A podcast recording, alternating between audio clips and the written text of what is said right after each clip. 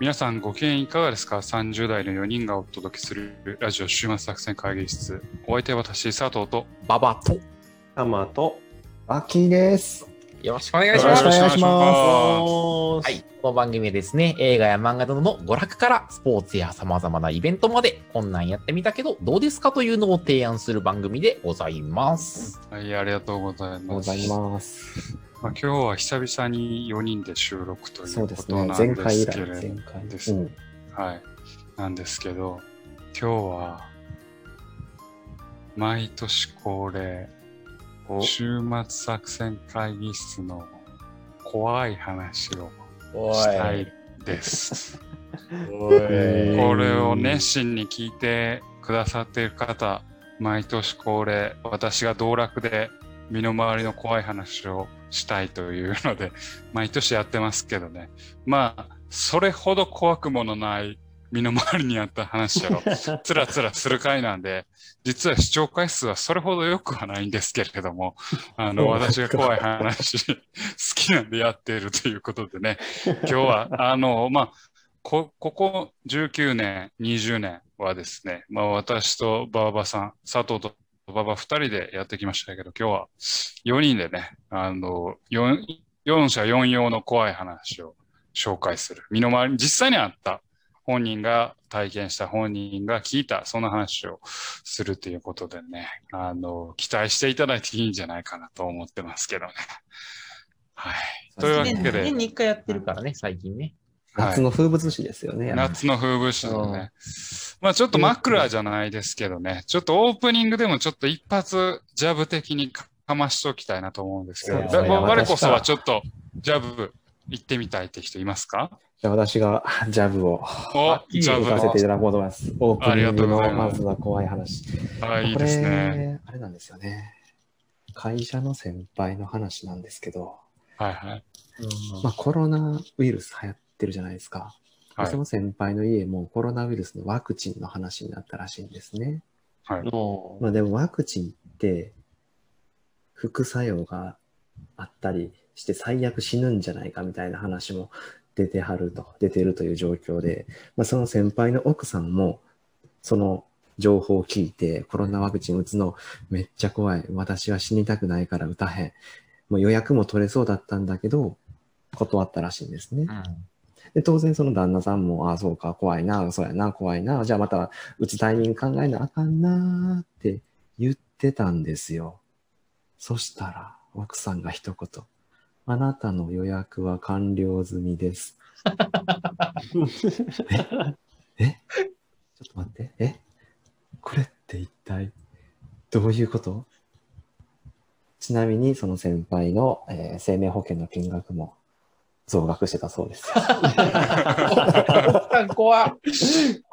やー栄。怖い。身の毛もよだつ話ですね。やば。やっぱり人が怖いという話ですね。そうですねジャブか。いやーいいいいじゃないですか、ジャブとしては。いいね。ちょちょっとゾクッとする？うんちょっと続く。あのまあ、裏はちゃんとあるんですよ。その会社に行く旦那さん、会あの奥さん専業の人なんで、はいはいまあまあ、会社に行く旦那さんはまあ、ワクチン打った方がいいよとか、まあ一応生理由命保険はね。増額したのも最近子供が生まれたから何かあった時のために増額した方がいいよねっていうので相談した上で上がってるっていう話。けどまあ、点と点を結びつけると奇妙な線が引けちゃうよという まあそうだね。ことでもあるということですね。ね。ありがとうございます。というわけでね、こんな感じで今日はちょっとテイストを変えて、身の回りにあった怖い話をどんどんしていこうかなと思いますんで、引き続きご視聴ください。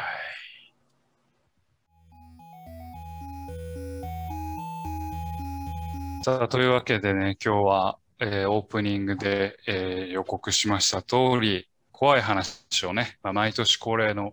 身の回りのお怖い話をしていきたいなと思うんですけど、まあ今日は4人ということで、1人1話ちょっとやっていきたいなと思っています。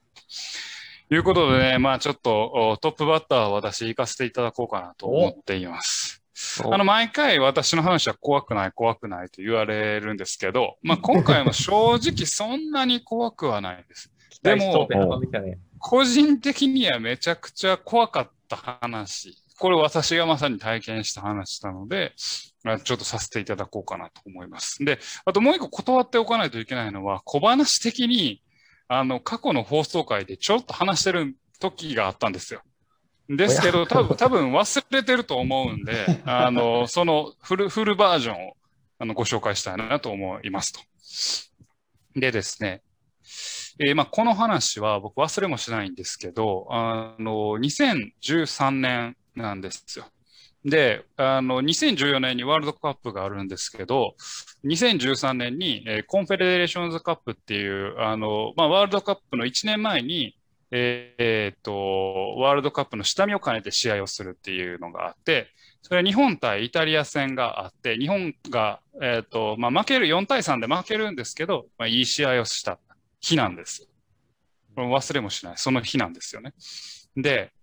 あの、まあ、これ、結論から言うと、えー、無事助かりましたっていう、ちょっと注釈を入れておきます。これはニュースでもちゃんと確認して、無事助かりはしたので、誰も実際には、まあ、重症者は、とか死傷者はいなかったですよっていう、ちょっと結論はちょっと言っとくんですけど、で、まあ、まあ、あの、まあ、冒頭で言った通り、あの、コンフェデレーションズカップがあって、まあ、ブラジルでやってるから、あの時差があってですね、朝早く起きて僕は日本対イタリア戦を見てたんですよね。でもそろそろ会社行かなあかんなと思って、で、当時会社の寮がですね、まあ、中央線の端っこの方にあって、まあ、あの、東京に住んでない方はわかんないと思うんですけど、中央線の朝通勤ラッシュって結構混むんでひどいんですよ。で、結構、まあ、人も多くて大変なんですけど、コンフェデレーションズカップ途中で私抜けて会社行かなと思って、会社、ああの、行ったんですよね。で、あの、まあ、中央線に乗って、まあ、こう、今日も混んでんなと思って、で、まあ、こう、バーってずまあ、何分か行ってたんですよ。で、携帯で、あの、サッカー見ながら、あの、どうな、どうなるかな、みたいなのを見ながらやってたんですけど、で、ちょうど中野駅に着いた頃着いた時なんですよね。で、中野駅に着いた時に、あの、まあ私、まあ満員電車で、まあ座席に座れず、まあつり革に捕まってる状態と。でみんなまあ思い思い、周りの人は新聞読んだり、文庫本読んだり、携帯いじったりしてるっていう状況で、で、ちょうどあの中野駅に平行で線がね、あの対向車線が走ってるんですよ。まあ、あの、関西で言えばどこでしょうね、重曹駅とか、あの阪急の重曹とか、えっと、まあ、大きい、大きいターミナル駅を、あの、イメージしてみたら、あの、あれなんですけど、対対向に、まあ、あの、車両が止まると、まあ、向こうのあの車両が見えるみたいな感じになってると。で、僕はまあ立って見てたんですけど、まあ何気なく釣り替えにつながって、向こうのホームを見てたんですよ。そしたら、向こうのホームで、よたよたって歩いてる人がいるんですよ。で、どうやら、目が見えてない人で、あのまあ、杖をつきながら歩いてはる。で、ちょっとでも足元がおぼつかない感じで、あ、危ないな、危ないなって思ってたら、その人がスッと落ちたんですよ。あの、線路に。で、線路に落ちて、あ、危ないやばいやんって僕は思ったんですけど、まあ僕は当然対向車両というか反対車線にいるから、まあ何もできないし、で、誰か呼びに行くやろうなって思ってみ、まあ、ちょっとその光景ちょっと怖いけど見てたんですよね。で、そしたら、ある、それに気づいた人が非常ボタンを押さな、駅員呼びに行かなってなったんか知らんけど、どっかにかけていったんですよ。それを発見した人が。太鼓のホームにいる人が。あ、これなんとかなったわって思ってたら、パーって電車が来たんですよ。パーって来て、その目の前にはまだその、まあ、落ちた人が倒れてるんですよ。倒れてて、電車がその、その上をパーッと通過していったんですよ。で、僕、この瞬間があまりにも怖すぎて、見れずに、うわーって言って、あの、目閉じたんですよ。ほんまに。で、僕、ふわーって言って、目閉じたんですけど、僕の車両に乗ってる誰も何も声を上げないんです。え、ひょっとして、今の見てんの？俺だけ？いや、う、嘘やろ、そんな。今、だ、落ちてたよね。絶対人落ちてたよね。そんな、俺だけなん？見てて、ビビってんの俺だけ。嘘やろってなったんですけど、まあ、その、引かれたとおぼしき、その落ちた人、線路に落ちた人は、悲鳴も何も上がらなかったんです。で、周りの何の反応もなくて、俺だけ、一人満員電車の中で、うわって言って、こう目を背けてる。でもなんか俺だ、みんな何も気にせず携帯いじったり新聞読んだりしてる。なんか俺だけ見てない何かを見たのかなって一瞬思って、そしたらしばらくすると、あの、まあ、人身事故があって、えっ、ー、と、乗り換えてください。中央線は動かないですから、乗り換えてくださいっていうアナウンスが来て、みんな何もなかったかのように、その車両を降りて、あの、東西線が繋がってるんで、あの、東西線の方に動き出したんやけど、みんなは本当にその事実を見てたのか見てなかったのか、俺だけその人が落ちて電車が来るシーンを見てたのかっていうのが、まるで自分だけがパラレルワールドに行ったかのように感じられて、めちゃくちゃ怖かったんです。めっちゃ怖くて、え、なんで俺しかあの事実を見てないの？あの人はどうなったん？誰も普通に行動してるけど、おかしない？なんかみんな頭狂ってんじゃんっていう体験をしたっていう話です。はい、で結論から言うと、まあ、冒頭に言ったように、その、まあ、あの、落ちた方は、俺が目をそらした瞬間に、うまいこと、あの、避難、避難路にあの移動されたらしくて、結果的に後でちょっとニュースで見たんですけど、まあ、あの、落ちた時の軽傷で済みましたと。要は人身事故。まあ、一応人身事故なのかな？なる、なるんけど、あの、死者はとか重症者は、まあ、出てないという一件なんですけど、あの、二重な意味で怖くて、やっぱその人が惹かれそうになる様を見たっていう個人的な恐怖に加えて、周りの人がその事実を見てないんじゃないか。俺だけが見てしまったんじゃないか。で、さも何もなかったかのように動く群衆に対して、俺は非常に怖かったっていう話です。以上です。割としょっぱなから怖い話、割と。普通に怖い話やん。結構、いや、俺、俺の中で結構怖かった体験の話です。日付も覚えてる話です。なんか俺途中まで佐藤さんちょっと疲れてんのかなと思ったけど、あの実際会ってんだ、その話は。実際話、実際の話です。はい。次の方に バトンを 渡します。いや、もっと笑い話で来るんかと思ってましたけど。いやいや、今日はそういう日じゃないから。今日はその、もう、いやいや、大概笑い話あったじゃないですか。まあ、そうね。大概あったけど、今回はちょっと怖い話。ちょっとマジで怖かったですね。はい、じゃあ、2本目、私が行きます。楽器が行きます。これもね、めっちゃ昔の話ですね。私がまだ二十歳にもなってない19歳の時の話やから、2007年かな？2007年の元旦、1月1日の話でございます。まあ、我々、まあ、この4人バイト先が一緒っていう話をしてたんですけど、私、それとは別に、正月の期間は神社でバイトをしてたんですね。神社でバイトって言うとどういうことかって言いますと、まあ大体、まあ警備員、神社の警備員をしたり、古神札っていう古いお札とかお参り、お札とかお守りですね、を回収してお焚き上げ、燃やしに行くっていう、まあそういうバイトの作業があるんですね。で、私その時はちょうど古神札の担当のバイトしてまして、で、まあ、いろんな人がお守りとかお札持ってきはるって、それを回収して、まあ、燃やしに行くっていう手順を踏むんですけど、ある人が、なんか、なんていうんですかね、五行の封印って言ったらいいんですかね。線が5つ横にあって、縦にも5つあるシールが貼ってある封筒を持ってきた人がいてたんですね。で、これを渡されて、で、なんでか知らないんですけど、僕その時に、そのシールを剥がしちゃったんですよ。剥がして封筒を開けちゃったんですね。今でもなんでこういうことをしたのかちょっと本当にあれわからないんですけど、まあ神社の場合と基本正月なんで、まああのオールナイトなんですよ。基本的には徹夜でやってて、まあ判断力が鈍ってたのかなっていう気もするんですけど、まあ絶対やっちゃいけないんですけど、やっちゃって開けちゃったんですよ、その封筒。そしたら中に写真が2枚入ってまして。で、その写真のうち1枚が東京タワーの下で女の人2人があの型を組んでる写真だったんですね。えこれもしかして心霊写真じゃんとか思いながら当時若かったのもあってどっかなんか変なの写ってんかなって言いながら見てたらその型組んでるところの真ん中にもう一分別の腕が写ってるのを発見してしまって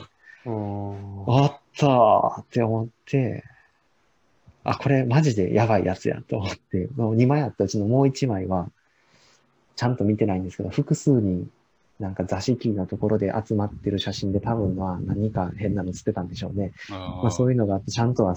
もう見れずにもうちょっと怖くなっちゃって、でスプッと戻して、もう一回シール、五行の封印してるシールをもう一度戻して、燃やしに行ったんですね。うん。ああ、これで燃やしちゃったけどよかったのかなと思いながら、その日は帰宅して、まあ、また次の日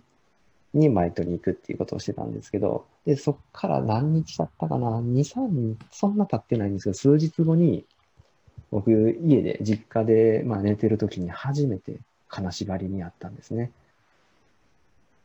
金縛りあったことあられますかね、皆さん。いや、ない、ないっすね。あんまりないと思うんですよね。で、この状態ってもう本当に動きできないんですけど、目だけは動くんですよ。目は開けられる状態だったんです、私の場合は。で、え、なんでこんな状態になってしまったんや、金縛りになってもうたんやと思ってたんですけど、まあ、目は動くからちょっと目開けながら、んなんか周りをキョロキョロしてたんですけど、そうするとまあ、足音は聞こえてきたと。まあ実家で寝てるから、まあ、親か誰かなんかなって、まあ、あんまりそういうことないんですけど、夜中に足跡っていうのは。ただ、その足跡がどんどん近づいてきて、僕の目の部屋の前で、ピタって止まって、で、部屋の中に入ってくる音がするんですね。怖いよ。で、まあ、親やったらそんなことするわけないしと思って、あ、これはもうやばいと思って目を閉じた。ですね。目を閉じてたら、まあ、足元、まあ、布団で寝て、ベッドで寝てたんですけど、足元の周りをペタペタペタペタ、ずっと動いてて、なんやこれ、なんやなんやと思ってたら、布団を急にめくられたんですよ、足元の。バッてめくられて、バッてめくられて、足をガッて掴まれて、生足の足をガッと手で掴まれて、ズリズリズリって、ベッドの下に引きずり下ろそうとしてくるんですよね。で、これなんかマジでやばいやつやと思って、まあ何かしらわかんないんですけど、そこで力かけれるはずもないんですけど、急に力が働いたというか、まあ金縛りがその瞬間に解けて目覚めたっていうか、まあ、そうなんですよね。ここで目覚めたっていう言い方をしたのはあれなんですけど、これ正直僕も夢かどうかわかんなくなっちゃってて、夢であってほしいなと思ってたんですけど、起きた時の状態ではもう布団もちゃんとめくれてて、自分の体もその半分以上、もう足は下にベッベッドから落ちて腰ぐらいからしか残ってなかったんですけど、その状態で目覚めてるんですよね。で、あ、これって何かあの心霊写真の関係あんのかな？手やしと思って、手しか僕はその目撃じゃしてないんですけど、感じてはないんですけど、まあそういうのがあって、まあちょっとまあ夢であってほしいなと思いながらも、まあ最後、最終日ですね、じあのバイトの最終日に神社に行って、その話を神主さんにしたら、まあ怒られると思ってたんですけど、まあそんな怒られることもなく、ああ、それは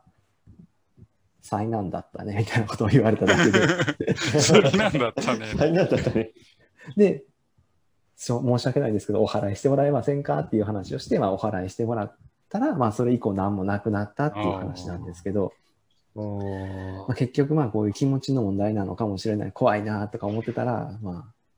実際金縛りやっちゃったみたいな話なんかもしれないっていうのはあるんですけど、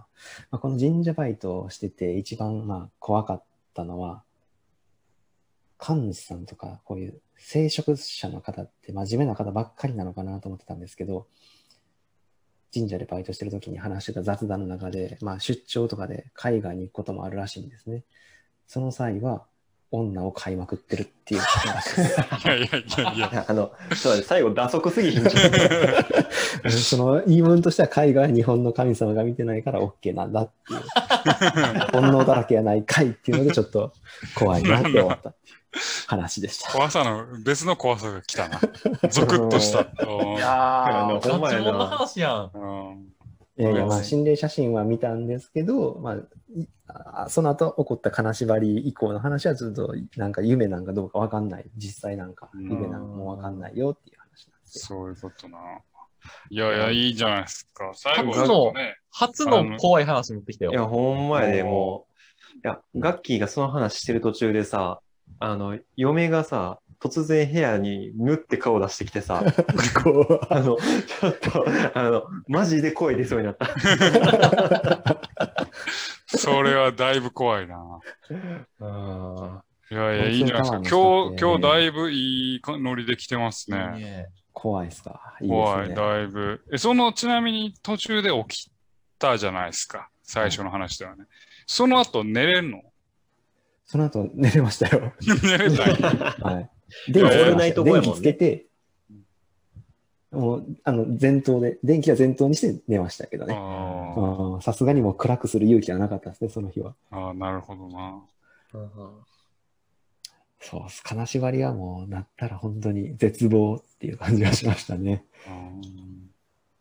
気をつけてください。いや、いいっすね。いやー、怖いね。いや、これはちょっと、やっぱり新しい空気を入れたがゆえにですね、今までの週末作戦会議室の身の回りにあった怖い話、2019、2020を超える怖さが来てますから。なんとかナンバーワンちゃう、これまであで。ですか？ううんん。ちょっと、後には折り返しですけど、期待できるんじゃないかなと思いますね。次は、馬場さん？はい、馬場が行き行きたいと思いますね。ありがとうございます。はい。僕のはですね、あんま心霊のやつじゃなくて、ちょっとどっちかというと人間的な怖さみたいな話なんですけど、まああの、タイトルはですね、ベンチャー企業の、えーえーと、ベンチャー企業の闇というのが タイトルでございます。はい。えブラック企業的な怖さってことこれはですね、僕自身の体験談なんですけど、まあちょうど社会人5年目ぐらいの時なんで、まあ今からちょうど5年ぐらい前の話ですかね。で、まあうちの会社、まあいわゆる IT ベンチャー的な、まあちょっともう IT ベンチャーっていうのもちょっとはばかれる感じなんですけど、まあ結構ベンチャー気質のある企業で、まあ、当時僕はもうめちゃくちゃな働き方をしてましたと。まあ1日15時間ぐらいはまああの働くの当たり前だったし、まあ基本収録ぐらいで働いてましたと。で、ある時ちょっとすごい、ものすごいその理不尽なクライアントにあたって、もうそれちょっととうとうですね、メンタルが限界を迎えまして、なんか2週間ぐらいもうぶっ続けで38度の、まあ、熱が出たんですね。で、まあ、38度の熱が出ても、まあ、普通にあの働いてたんですけど、で、まあ、そのプロジェクトが終わったぐらいから、ちょっと本格的にですね、ちょっとメンタルを、あああやってしまったというか、まあ、もう、もうやさぐれ始めまして、まあ、ちょっとあの、地方逃亡とかをしてましたと。で、まあ、と、多分当時病院に行ったら多分うつ病として診断されてるのきた気がするんですけど。で、それから、ちょっともうコンサルは無理やなってなって、えーマーケティング部っていうちょっとあの、いやちょっと違う部署に移動になりましたと。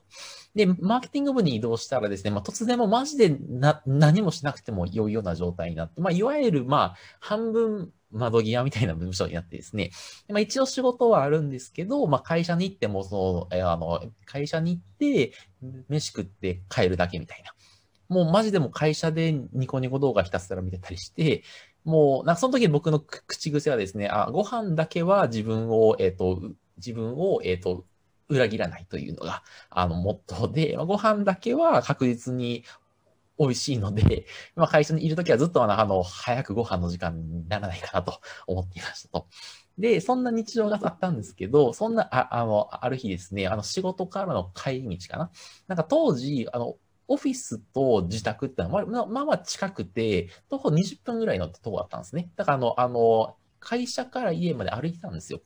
で、夜8時ぐらいに、あの、河川敷みたいなところがあって、そこを歩いて帰ってたら、後ろから、ばばさん、ばばさんって呼び止められたんですね。で、振り返ると、当時のうちの会社のあ取締役がいたんですね。で、取締役がいには、あ、偶然だね、ね、ば、偶然だね、と、馬場君。あ、今、今帰り？つって、なんか飲みに行かない？って言われたんですね。で、明らかに取締役の帰り道としては不自然なんですよ。そんな道かまかれば通らないので、明らかに偶然ではないと。で、しかもその取締役はもうなんかね、目的なしに飲み会をしないことで割とまあ有名な人だったので、このタイミングで声かけられるのは明らかに不自然だと。まあ、ただやっぱまあ、取締役から飲みに誘われるのは、まあ、嬉しいので、まあ、何が目的なのかなって思いながら、そのままちょっと飲みに行ったんですね。で、お酒飲みながら何喋るのかなと思ったら、結構なんか労働時間とか働き方の話が割と中心でしたと。で、というのもですね、その当時、うちの会社ですね、あの、労働基準監督署からですね、ちょっと目をつけられておりまして、まあ、かなり強めの指導をですね、あの、あの、あの、受けたんですね。割とかか過去2年間ぐらいにわたっての、その残業代が支払われたりとかして、今の感じで。で、まあ、それに関連して、ちょっとなんか労働時間とか働き方の話を、まあ、飲みつつ、いろいろ聞かれて出ましたと。で、その時の話がそんなに盛り上がったわけではないんだが、その後なぜかその取締役の直下で働くようになって、なんか定期的にご飯を連れてってもらえるような関係性になったんですね。なんかちょっとだから、その、おお取締役直下で働く、ちょっとなんかあの、美味しいポジションにああの入ったみたいな。で、まあ明らかにおかしいんですけど、なんか普通の社員が取締役直下になるのはちょっとあの、いびつだった感じだったりするので、まあなんか、ただまあ、それで、ね、そこから割とキャキャリアが割と元に戻っていって、まあ、あの、今またコンサルにその、その、持ってるんですけど、なんか今にして思えば、僕多分取締役から疑われてたと思うんですよ。なんか、要は誰が労働基準監督署に垂れ込んだのかという問題がまずあると。で、さらには、僕が垂れ込んだのじゃなかったとしても、もし僕が労働基準監督署に新しい情報を垂れ込むと、多分僕が一番会社でひどい働き方をしてたので、労働基準監督署からさらに強い制約を受ける可能性があると。だそのあたりの探りを入れつつ、僕をいかに体制側にと取り込むか っていうのが重要だったので、多分そのルートに俺は入ったんだなということを今にしては思っていると。そして、未だに垂れ込んだのは馬場ではないかと疑われ続けながら働いているような気がしているというのが、今年の僕の怖い話でございます。めっちゃおもろいやん。あの、怖いね、確かに。怖いですね。だいぶ怖いです。気づいちゃったことが怖いですね。うん。だけど、多分それ真実やで、多分。そうやな。なんか。いや、じゃなかったら取締役がさ、一社員にこう、飯行こうって言わへんもん、絶対。うん。河川敷でな、夜のな、急にな、馬場さん。待ち伏せしてたんですよね。そうそうそう。怖かった。みたいな。はい。おー、なんか怖え。あれやな。なんか、ゾクゾクするな。でもなんやろな、怖い話なのに、ちょっと笑ってまうのはなんでやろ。買われてしまったからじゃないですか。笑う笑うさんが。笑う要素ないはずやのに、笑ってまうのはなんでやろ。いやいや、恐ろしいですね。はちなみにちょっと何、3, 3年前ってことはラジオ始める前ですか？ね。えっとね、これ5年ぐらい前ですね。ラジオ始めるあ前ですね。ポッドキャスト始める前ですか。はいなるほどね。なるほど。それだけです。はい。いや、怖いね。ちょっと、はい。あの、ちょっとさっきとは経路の違うベンチャー企業の闇という話をさせてあいいただきました。いですね。だいぶなんかこう、いいんじゃないですか？なんかこう、幽霊の話から、ね、ベンチャー企業の話から、ちょっと異異世界的な、こうなんか社社会のなんか事故の話。バラ、ちょっとバランスが取れてバラエティ豊かですねバラエティ豊かで、確かこれ。締めでね、来る。今回ね、意図的にタマさんの話を、最後に締めにしましたけど、とっておきのお話を持ってきてください。ハードルを上げるなよ。もうちょっとあの、ハードル上げられるときついね、これね。じゃあ、まあ、私、玉からじゃあ、はい、行きましょはい、一つお話しさせていただこうかなと思うんですけど、あのいつやったかな？僕が大学3年生の時ですかね、2年生、3年生ぐらいの時やったと思うんですけど、まあ、あの、僕に、まあ、あの、その時、彼女がおりまして、で、その彼女っていうのが、まあ、結構こう束縛体質とか束縛気質の子やったんですよね。例えば、まあ、みんなで飲み会しとっても、まあ、30分ごとぐらいに、まあ、その当時、ウィルコムが流行ってたんで、ウィルう。コムであ、懐かしい。あの、ミルクムのハニービーっていうね、あの、なんかちょっとこう、恋人同士が持つ機種みたいなの持たされて、それで30分ごとに電話しろと。で、電話せんかったら、あの、飲み会終わったタイミングでウィルコを見たら着信がね、まあ、80何件とかしてると。もう、そういう、ちょっとまあ、これだけでも結構怖いなっていう感じの、なんですけど、まあ、そんな子やったんですよね。で、あのーその子の、ま、誕生日が、あの、ありまして、その誕生日ちょっとデートに行こうって約束はしとったんですけど、まあ一応まあ、まあ彼女と、まあ付き合って初めての誕生日ですかねっていう感じやったから、まあちょっとデートコースとかもまあ、あの、そんなに詳しく言ってなくって、で、まああのその誕生日の前の日が、僕、たまたまその日、あの部活動もしとったんですけど、その部活動の飲み会でして、で、そこでちょっと深酒しちゃって、あのーまあ、ウィルコムで電話入れるのとか、ま、完全に忘れてしまって、なおかつ、その日そのまま寝てしまったんですよ。お家帰って。で、次の日起きたら、まあ、当然のごとく、まあ、ウィルコムに鬼電が入ってるわけですよね。まあ、あの、着信、その時も僕びっくりしたんですけど、まさかの200件超えの着信があったと。あの、なかなかね、あの、ウィルコムの画面に着信あり200何十件みたいなんてなかなかない表示なんですけど、その表示があって、うわ、これやっべえ、やっちまったって思って、しかも今日はあの子の誕生日なのにって思って。で、まあ、あの、一応まあ電話慌ててかけるんですよ。そしたらもう当然怒ってるんですよね。まあ、ただまあ、あの、一応デートの約束もしてるし、まあ一応10時に梅田駅でと言って、まあそその場電話切ったんです。で、まあ阪急梅田駅で待ち合わせして、一応デートコースとしては、まあそこからちょっとこうだらだらショッピングしながら歩いて、あの、中之島、大阪の中之島っていうところにある、あの大阪国際美術、あ、ちゃう、大阪ちゃうか、国際美術館っていう、あの美術館があって、まあそこで、あの、絵本の原画展みたいなのをしとったんですよ。あの、その時のその彼女の趣味が絵本やったんで、あの、喜ぶかなと思って絵本の原画展の、に行こうかという、そういうコースを作っ、まあ、設計しとったんですけど、で、まあ、あの、大阪梅田で待ち合わせをして、まあ、あの、阪急電車の梅田駅で待ち合わせなんですけど、その阪急電車の梅田駅、まあ、行ったことある人やったらわかると思うんですが、あの、1番線から9番線まで9個線路があって、結構その横幅が広い駅なんですよね。で、まあ、あの一応その真ん中の方、まあ、あの、改札口のところで待ち合わせして、あ、ごめん、お待たせっていう感じで彼女見つけたんで声をかけたんですけど、そしたらその次の瞬間、彼女なんか知らんけど僕から隠れ寄るんですよね。柱の影に。あれなんやと思って。で、柱の影こう追っかけて、追っかけたら、またその、なんでしょう。別の柱の影に隠れ寄るわけですよ。で、そんな感じで、1番線から9番線のとこまで、まあ、横にこう、ガーッとこう移動して、で、それで、まあ、あの、まあ、だけどもう逃げるとこないわと思って、なんで逃げるんよって言って声かけたら、か、まあ、パッとこう改札出ちゃって、そのままなんか逃げてどっか行っちゃったんですよ。え、なんやこれって思って、あの、ふとメール見たら、あの、私、一人で行くから追っかけてみたいな感じでちょっとメールが入ってて、え、追っかけてて何？みたいな。まあ多分まあ、昨日のことで怒らせとるから、それでまあ怒ってるんやと思うんですけど、ただまあなんか、追っかけてみたいな、私追っかけてみたいな感じで言われて。まあだけどまあ、彼女の今日誕生日やし、まあ僕が悪いことしたらしゃあないか思って、でまあ追っかけようとしたんですよね。で、まあその当時、あの、梅田駅から、その国際美術館まで行くルートって、まあ大体まああの、あの行きやすいルートって2つか3つぐらいしかなかったんですよね。3つぐらいしかなかったんかな。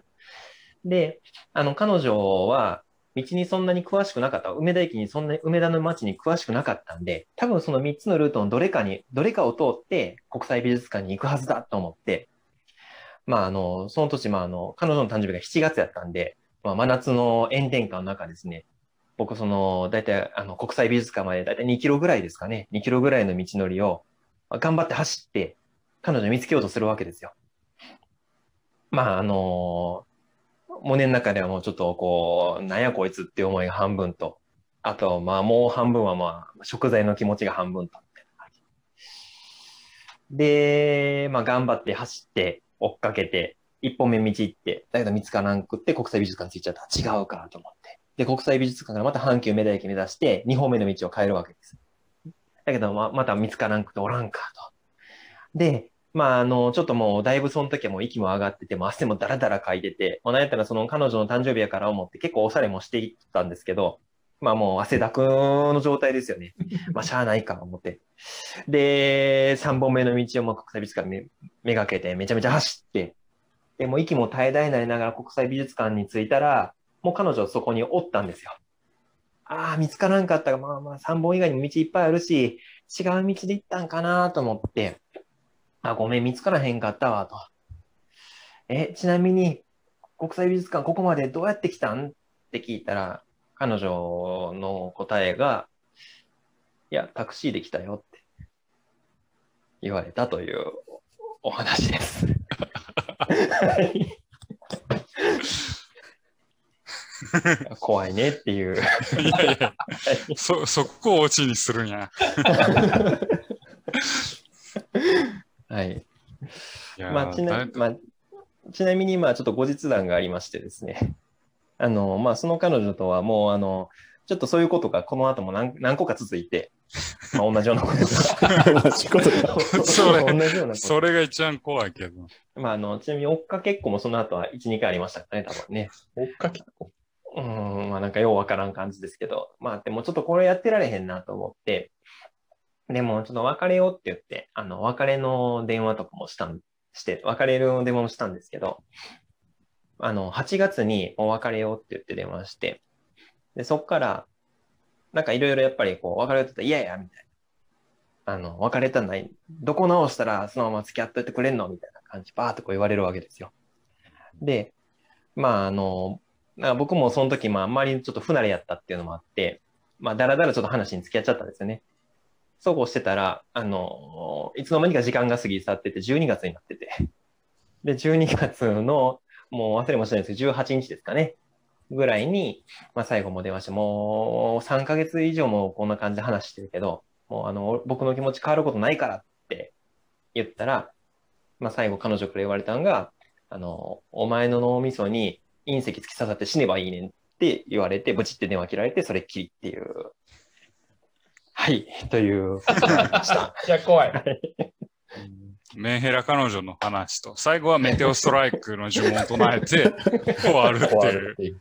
ああ、怖いっすね、やっぱり。怖いな。いや、ほんまに、なんていうか、タマさんの元カノって結構メンヘラしかおらんからな。うんまあ地上のもつれ系の話怖いですね。ちそう。タマさんの地上のもつれ、来年も再来年もできるからな。まあ、あと何個かできるね、確かにね。やばい。うんタマさん優しいからね。なんか、向こうが好きになっちゃったら、ちょっと付き合ってしまうところがあるからね。まあまあ、なんか、こう、優柔不断やからね、なんかこう、ちょっとこうね、パシッとできないんやな、多分。え、でも、一個断り続けた人おったやん。うちはネタやん、それ。そうやな、そうやな。いや、ちょっすぐとそれはなうん、それはな、ちょっとやっぱりな、それ、だからそれさ、断らんかったらさ、ちょっとこああねまあそうですね。身内、身内う、で、身内やから、そういうことする人いないから我々仲良かった。ブーメランが飛んできてるまあそうやなそうブーメランが飛んできてるよ。ごめんなさい。ごめんなさい。俺が悪かった。そうやな。はい。というわけで、ありがとうございました。というわけで、まあ、今回、あの、4社4用のバリエーションあるう怖いお話、いかがでしたでしょうか身の回りにあった怖い話ということで、今年も、あの、成仏できたんじゃないかなというふうに思っております。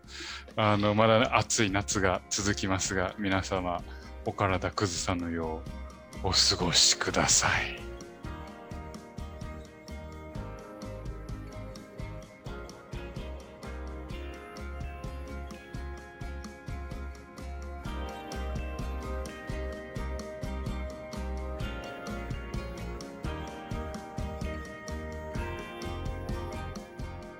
えー週末作戦会議室でお便りをお待ちしております。お便りは、ポッドキャストのメモ欄に記載されたリンクよりアクセスいただき、注目作戦会議室ホームページ、メールフォームよりお願いします。またツイッターもやっています。週末作戦会議室でぜひ検索ください。お便りはツイッターにいただいても結構でございます。はい、ありがとうございます。というわけで、まあ今日はね、怖い話をしてきましたけれども、あの、私もちょっと一件、あの、自分に身に起こった、若い、若かりし頃にえー身に起こった怖い話、一個ちょっと思い出したんで、ちょっとそれを最後の、あの、エンディングで お話しさせていただこうかなと思うんですけど。もう笑って持ってるやん。いやいや、あの、やっぱ、ぱ、人間が本当に怖い時ってあのこれ教訓ではあるんですけど声って出ないもんだなっていうそんなお話なんですけど。さっき声出してたけどな。あいやいや まあまあまあまあまあまあ、まごめんごめん、あのあのちょっとタマさんがウィルコムって言ったのちょっと私も思い出したんですけど私も当時付き合ってた彼女とあのウィルコムね2人で契約してまあ当時付き合ってた彼女って今の妻なんですけどあのまあ彼女大丈夫その話 大丈夫。まあ、ウィルコムをあの契約して、で、あれはいつかな、ちょっと時期は忘れましたけど、夜電話してたんですよ。で、私の、まあ、実家がマンションで1階なんですけど、で、僕の部屋は、そのベランダに面したところに、まあ、ベッドを横に置いて、で、あの、夏、そう、夏だったんで窓を開けてたんですよね。で、窓を開けて、まあ、あの、ウィルコムで夜電話してたと。で、まあ、あの、ね、恋人同士の夜の電話ですから、まあ、ちょっと好きだの嫌いだの、まあ、ちょっと甘い話をしてたよと思うんですよ、当時ね。で、僕、まあ、窓開けながら電話をしてて、そしたら、あの、ベランダからガサゴソ、ガサゴソって音が聞こえてくるんですよね。これ何回なと思って。まあ、その、隣の家が猫飼ってるから、まあ、猫でもおるんかなと思って。で、何気なくカーテンをシャッて開いたんですよ。そしたら、おっさんが、まあ、要は泥棒なんですけど、泥棒がベランダ乗り越えて入ってこようとしてたんですよ。うちの部屋に。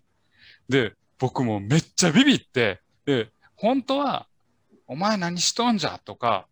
ボケーと警察呼ぶぞみたいな、そういうの言おうと思ったんですけど、僕も怖さが勝ちすぎて、おるるるるるっていう、なんかこう、言葉にならないうめき声みたいなのを上げたんですよね。で、ビビったの、この場でビビったのが多分二人おって、まずやっぱ泥棒は、やっぱベランダ、窓開いてるから入ったろうとしてたのに、ほんあの、中の人がなんか言い出したから、やっぱ想定外のこ起きたからビビってますよね。で、で、あの、彼女は彼女で、今甘い話してたのに、突然彼氏が、うべうべ言い出したってなって、何何お前みたいな感じになって、ほんで、まあ俺はもう、ふらふらみたいな、くらみたいなことを、いや、ほん心の中では、なんか、オラみたいなこと言ってるんやけど、もう、こ怖くて喉から声が出てこないんですよ。で、まあ、まあ、まあ、泥棒としては想定外なんで、ガサガサって逃げてったんですけど、か彼女は、あの、彼女で、え、何？どうした？どうした？どうした？みたいな感じになって、で、俺もパニックってて、いや、ちょっと、で、電話後でかけ直すからっつって、切って、で、まあ、あの、うちのおとんとおかんが来て、お前何、何、何騒がしとしとんやん、言うて。で、彼女と電話してなんて言わんけど、もう、泥棒が、泥棒がおったみたいなことを言って、まあちょっと警察沙汰にやってっていうお話なんですけど、まあそれだけの話で、あの、当時、当時の彼女、まあ今の妻なんですけど、には怖い思いをさせたなっていう話でした。怖い思いしたのは、怖い方のした人は彼女ですって。ということで、ねね。子供話やん、これ。いやいや、あの、実際に怖い場面あると意外に人って声出ないもんだよっていう、あの、うん本当に怒りたくて、こらとか、なんか言わなきゃいけないけど、意外にこう、腹から力が声が出ないんで、あの、発声練習しといた方がいいよっていう話。何のまとめ方やねん。気づかんかったら刺されとったんちゃうのそれ？ああ、いやいや、まあそうね、刺されたか、まあ入ってこよう、入ってこられて、え殴り合なんでいに。ベランダでさ、電話しながらさ、ってことやんな。あ、ベランダっていうか、ベランダのこれは室内ね。で。うん。で、窓開いとって、窓電開いとって話しとったんやんそうそうわけやんか。声絶対聞こえてるやん、外に。あ、聞こえてる。なのに、それでもなお入ってこようとしとったわけやろ、それその泥棒あ、はまあ、そういうことやな。そういうことやな。うん。いや気づいてよかったんちゃうそれほんまに。ああ、そうかもしれんね。そうなると、俺もちょっと余計怖くなってくる。まあまあ、確かにそうね。それなんかよく考えると怖い話よね。うん。うん。うんあの、声が聞こえてた、来たのに入ろうとしてたということは、そういうことかもしれん。まあまあまあ、その佐藤さんの家に入ろうとしてたかどうかはまだわかんない。かはわかんない。ひょっとしたら、うん2階とか、あそうですね。ううんん、あの、そこを足場に、ひょっとしたら隣の家にっていう可能性もあるかもしれんけど、まあまあ、可能性の一つとしてはある。マンションを守った男として、これからは。いやいや、だからほんまみんなちょっと発声練習しといてな、ほんまに。声を出すって大事やで。あの、1ヶ月ぐらい前に、あの、ライジングサンっていう漫画を、自衛隊の漫画紹介しましたけど、あの、声出しめっちゃ重要やから。体育会系やな。大会で声出しめっちゃ重要やから。っていう話でしたね。はい。というわけで、あの、ぜひね、あの、毎年、あの、言ってますけど、いつも来ないですけど、もし皆さんの周りでもこういう話がありましたら、ぜひお便りで送ってください。ぜひ番組内でね、ご紹介させていただきたいなというふうに思っております。はい。というわけでお送りしてまいりました、ラジオ終末作戦会議室。本日はこれにてお開き。お相手は私、佐藤と、ババと、サマーと、キーでした。また聞いてください。さようなら。